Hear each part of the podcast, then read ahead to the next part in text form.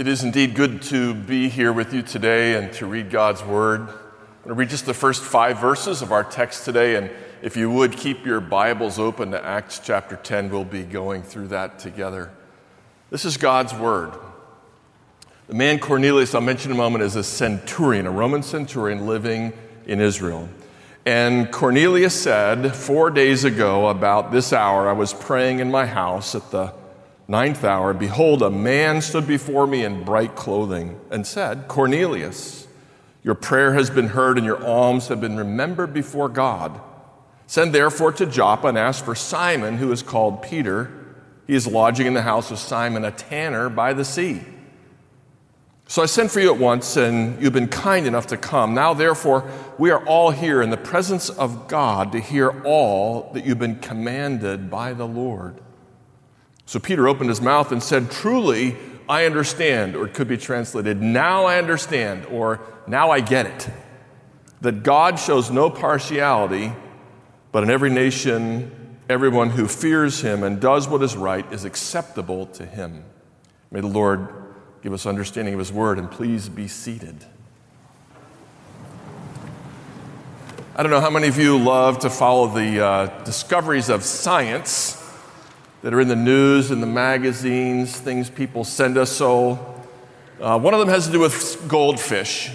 Now, I used to feel sorry for goldfish till I read this piece. Think about their little life going around and around a 12 inch bowl. How boring, how restricted. Every five seconds, seeing the same sunken pirate ship, the same treasure chest, the same submerged palm tree, wondering why it's still green. What could be worse? And then I read this piece, and the piece said that goldfish ordinarily have a memory, short term memory span of three seconds, which means that that five second journey around the goldfish bowl is endlessly thrilling.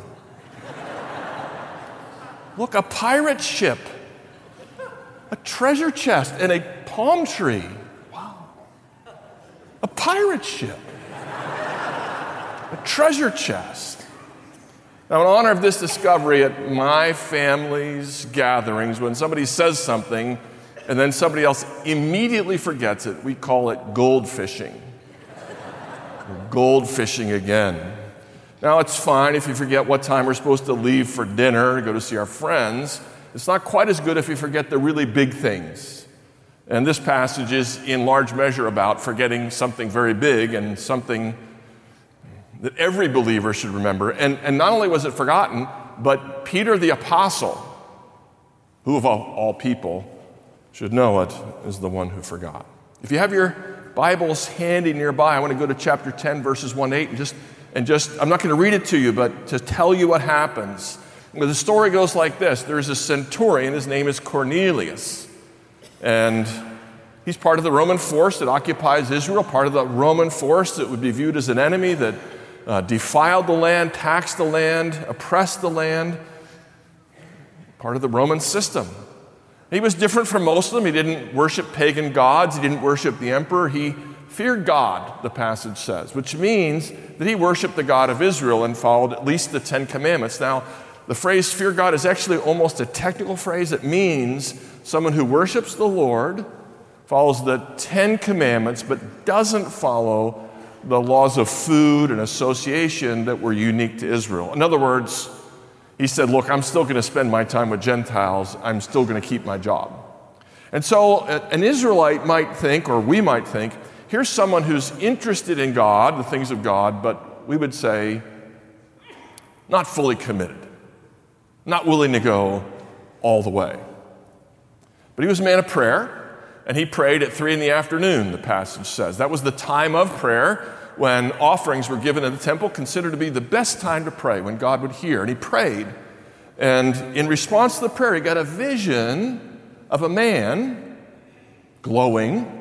We say, therefore, an angel who spoke to him in a vision and said this Your prayers and your alms, your gifts to the poor, have ascended to God, and, and God has heard you. And here's the answer to your prayer send to Joppa to a man named Simon who's a tanner who lives by the sea. There's a man named Simon Peter who's with him. Go get him. So Cornelius obeys the vision, sent a couple of his servants, some soldiers, and away they went, a 30 mile walk, almost a two day journey. And we can imagine what he might have said. I, I, don't know who Peter is. I don't know where he lives. I don't know what he's going to say. But you have to go find him and get him and bring him back. And so away they go. Now, God, of course, is the coordinator of all the things that he wants to accomplish, especially his mission, the proclamation of his gospel throughout the world. And as a consequence, he's also working in Peter. So almost two days later, actually a day and a half later, the men arrive as Peter is also praying. Now, this is, um, this is God's coordination. They came to the town. They didn't know where to find Peter. They didn't know how to find him. No, you know, no Google Maps. And so they, they find their way, and they find their way just as Peter has wrapped up his prayer. His prayer is going like this it's near noon. He's uh, going up to the roof to pray, a common practice in those days and cultures. And maybe people are preparing food downstairs, and the smell of food makes him think of food, and God uses that, and, and he sends Peter a vision also.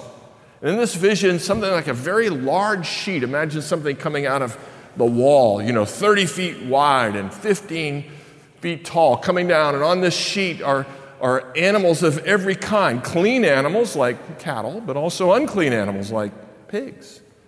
And as he sees this vision, a voice comes from heaven and says, Rise up, Peter, kill and eat. And Peter says, I, I can't do that, Lord. I, I never touch anything unclean. And the voice says, Don't call anything unclean that I've called clean. Now, this is a shock to Peter's system. He's been following the food laws his whole life. And so God gives the vision three times. Three times comes down, the voice says, Rise up, kill and eat. Peter says, I can't. God says, Don't call anything unclean. I've called clean. Three times it goes to heaven. And then the men arrive. And Peter is silent. He's wondering. And the knock comes at the door. And as the knock comes at the door, the Spirit says to Peter, Don't hesitate to go with these men. I have sent them. And so Peter goes down and he meets the men and he says, uh, I'm the one you're looking for. Um, why have you come? And Cornelius' men present their case as best they can. You can just imagine them standing there saying, uh, We're here to bring you to the house of Cornelius, a centurion, but he's really a good man.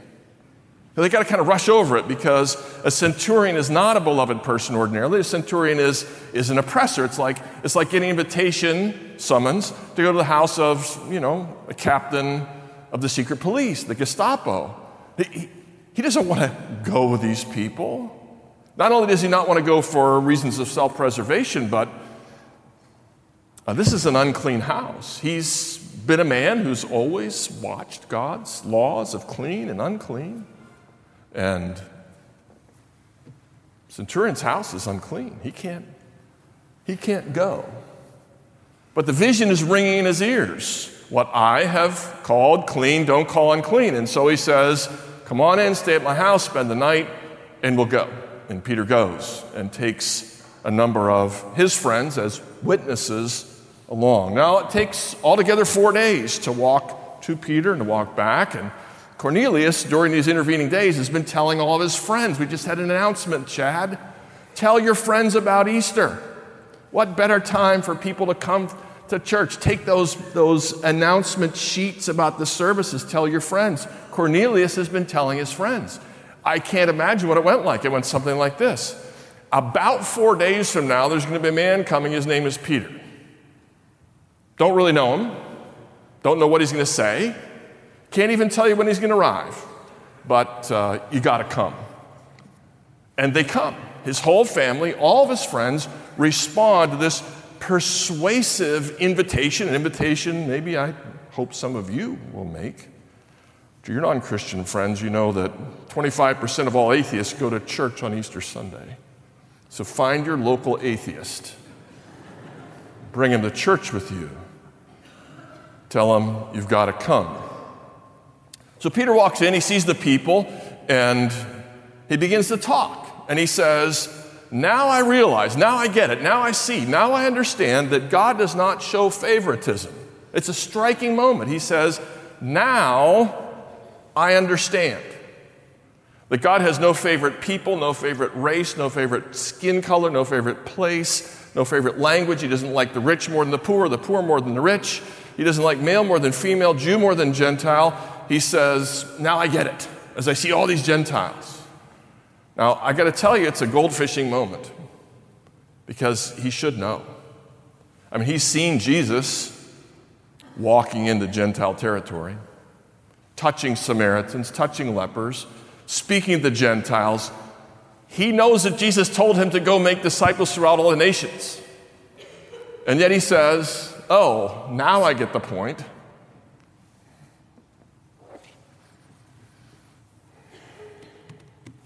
It's, uh, it's an amazing moment. It's a moment set up by real confusion on his part. When he walks in, he says to them, I never would have come unless God told me to come. Before he begins to speak, he actually says the words, It was good of you to come here. May I ask why you sent for me? Now, Chad already kindly told you that I'm a professor. Professors, like teachers, have a saying. The saying is there's no such thing as a stupid question, but there are some that come really close. And when the Apostle Peter says, Why am I here? He is treading on ground that's really close to stupid question. But Cornelius answers in a way that, that stirs Peter. It's actually an answer that I would encourage all of you to use as you listen to your pastors week by week. He says, Cornelius says, It was good of you to come, and now we're all here to listen to everything God has commanded you to tell us. Listen to every word of this. We are here. First of all, we're not just individuals, right? We are here. Peter and all of his, Peter speaks to Cornelius and all of his friends. We are here. The faith is individual and also corporate. We are here before God. We're not simply gathered. We didn't just come to church or to listen. We are here as God is our witness. We're here. We're not here and daydreaming. We're not here and thinking about the next NCAA game early in the afternoon. We're here. We're here before God to listen, not to have our eardrums vibrate, but to listen. We're here to listen to everything. One of my friends said, if you want to know what the Lord is saying to the church today, look at the parts of your Bible that aren't underlined. We're here to listen to everything the Lord has commanded you to tell us. The speaker doesn't say what he wants to say, he says what God has commanded him to say. And Peter then says, Now I realize, now I get it. All of you are here. God has a purpose for all of you Gentiles, for Cornelius and all of your friends. Now I see it. The gospel's for everyone, for Jew and for Gentile, for Romans and for Israelites. And he begins to preach the gospel. Well, he says it in a way that sounds a little bit funny to us. The way he says it at first is God accepts men from every nation. The word men means men and women, humans. God accepts men from every nation who fear him and do what is right. You might think to yourself, well, that's not the way we say the gospel, is it? We talk about believing and repenting. But for that audience, it was actually a good way to say it to fear him, to say there is a God who should be taken seriously because so many of the pagan gods were frivolous and silly and, and immoral. Fear a God who was worthy of fear, awe, and reverence. Fear him and do what is right. Meaning that in those days, many of the gods, the Greco Roman deities, and other deities they knew of from Egypt, were completely immoral or amoral. But I'm telling you, Peter says, there is a God who is moral, who is, who is just and righteous and loving and fair and kind. That's the God I'm telling you about.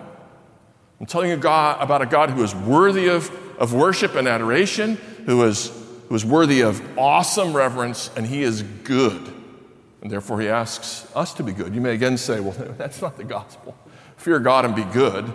Well, he's only getting started. He has a few more things to say. And in fact, he does say them. He says, Let me tell you, as the passage goes on, that God has declared peace to all men. There is peace between this holy God, this awesome God, this worthy of reverence God, and you. And, and here's how you can find peace. It says, This God sent his Son, Jesus Christ, who taught freely and widely, who healed all over Israel and released people who are held by the power of the devil. And what he did was public, it's not some private act. We are his witnesses. There are many witnesses. We ate with him, we drank with him. He died, he rose, we saw it, we ate and drank with him more. That's what we're proclaiming to you. Nothing that was hidden. Very public events. Travel to Israel, you can find the witnesses.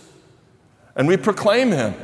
We don't just proclaim him now, there have been prophets testifying to him for centuries and centuries.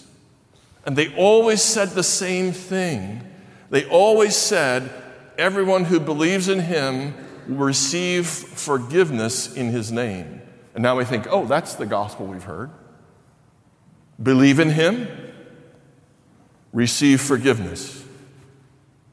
And, and Peter proclaims this gospel, and he also says, Now I realize that it really is for everybody.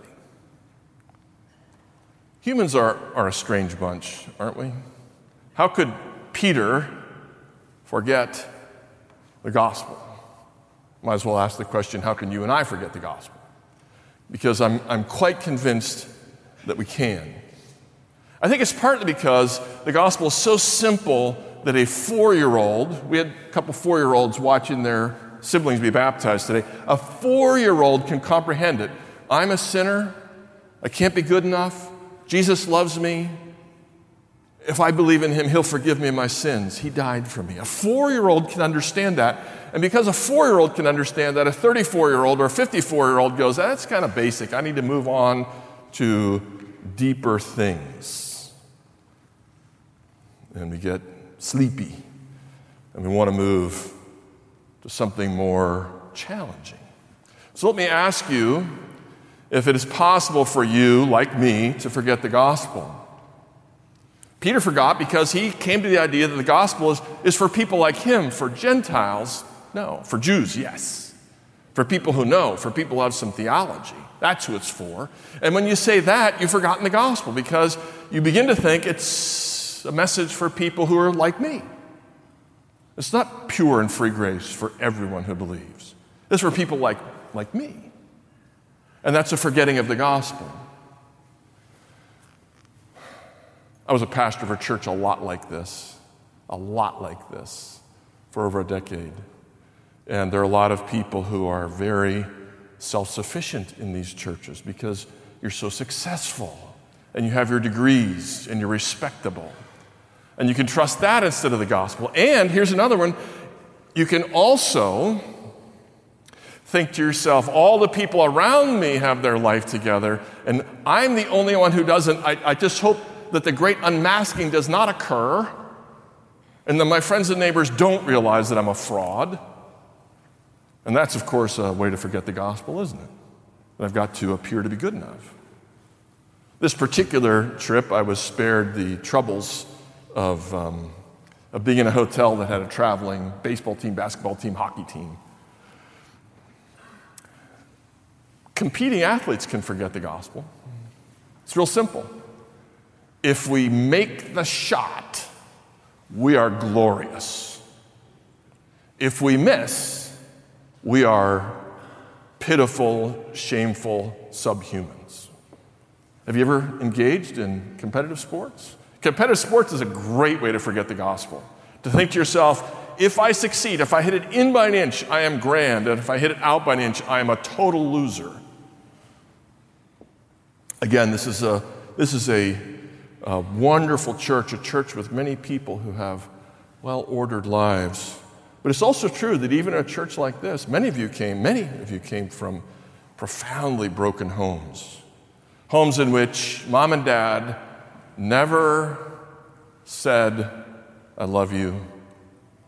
Often angry, often chiding, often harsh. And if you grew up in that home, you can think to yourself, it's very easy for a child growing up in that home to think, if I can just be good enough, my mother, my father will stop shouting at me. My mother, my father will, will finally say the words, I love you, if I'm just good enough. And that's a way to forget the gospel. Because you still say to yourself, if I'm just good enough, if I'm just good enough, I'll be accepted. Here's the gospel you are not and never shall be good enough, but God still loves you. He still loves you. You don't have to earn his favor. You don't have to make the shot. You don't have to have a master's degree or a PhD. You do not have to have a good income. Just believe in Jesus. There's nothing you can do that will make him love you more, and there's nothing you can do that will make him love you less. That's the gospel. Believe that gospel, receive that gospel. It'll bring you joy. I was once in church at Christmas season, and the pastor announced, Our closing hymn is Joy to the World. And I'm not kidding you, the woman about three feet away audibly groaned, Not joy to the world. Not joy to the world again. By which she meant, can we, you know, sing something about sacred heads now wounded or something different. I did know the woman. Um, maybe she didn't mean it. Maybe she did. It is funny how Christians can actually say the words, not joy to the world. I'm so tired of joy to the world. Maybe she was tired of the gospel. I don't know. May I urge you never to grow tired of the gospel. The gospel has within it the answer to every riddle in life. If you are feeling guilty, the gospel says God justifies you are right in his sight forever because the finished work of Christ that can never be undone. If you feel at odds with somebody today, most of you probably do. The gospel is the gospel of peace. It's the word of reconciliation between God and humanity that brings you peace and at least a good chance at reconciliation for anyone and everyone with whom you are at odds. Reconciliation is in the gospel. If you feel trapped, I don't know what you might feel trapped by. But if you feel trapped, the gospel is the word of redemption, which is the word of release. It means you are out of slavery, out of bondage, you are set free. So, release is in the gospel. If you feel you're, you're not good enough, not moral enough, your life is out of order, then the gospel is the word that God loves you and empowers you and sends you his spirit, not so you can be good enough to earn his favor, but once you have his favor, he is working in you, and you can begin to make substantial progress. Not perfection. Progress is within range. Time forbids that I continue on this theme. Savor, my friends, the gospel. Remember the gospel. Don't feel bad when you say, Oh, I forgot the gospel. Peter did too. He said, Now I realize, now I remember, now I get it, now I'm back to the gospel. And so may you love it, treasure it, receive it, believe it, turn to the one in faith and love who gives it even our Lord Jesus Christ. Let's pray for a moment. Heavenly Father, I pray that we would indeed love, savor, taste, believe, and proclaim your gospel, even as Cornelius did. I pray that because of our love of you, we would love your message and the message of peace, that we would have joy in this, that there would be joy to us, and that there would be joy to the world. We pray it in Jesus' name. Amen.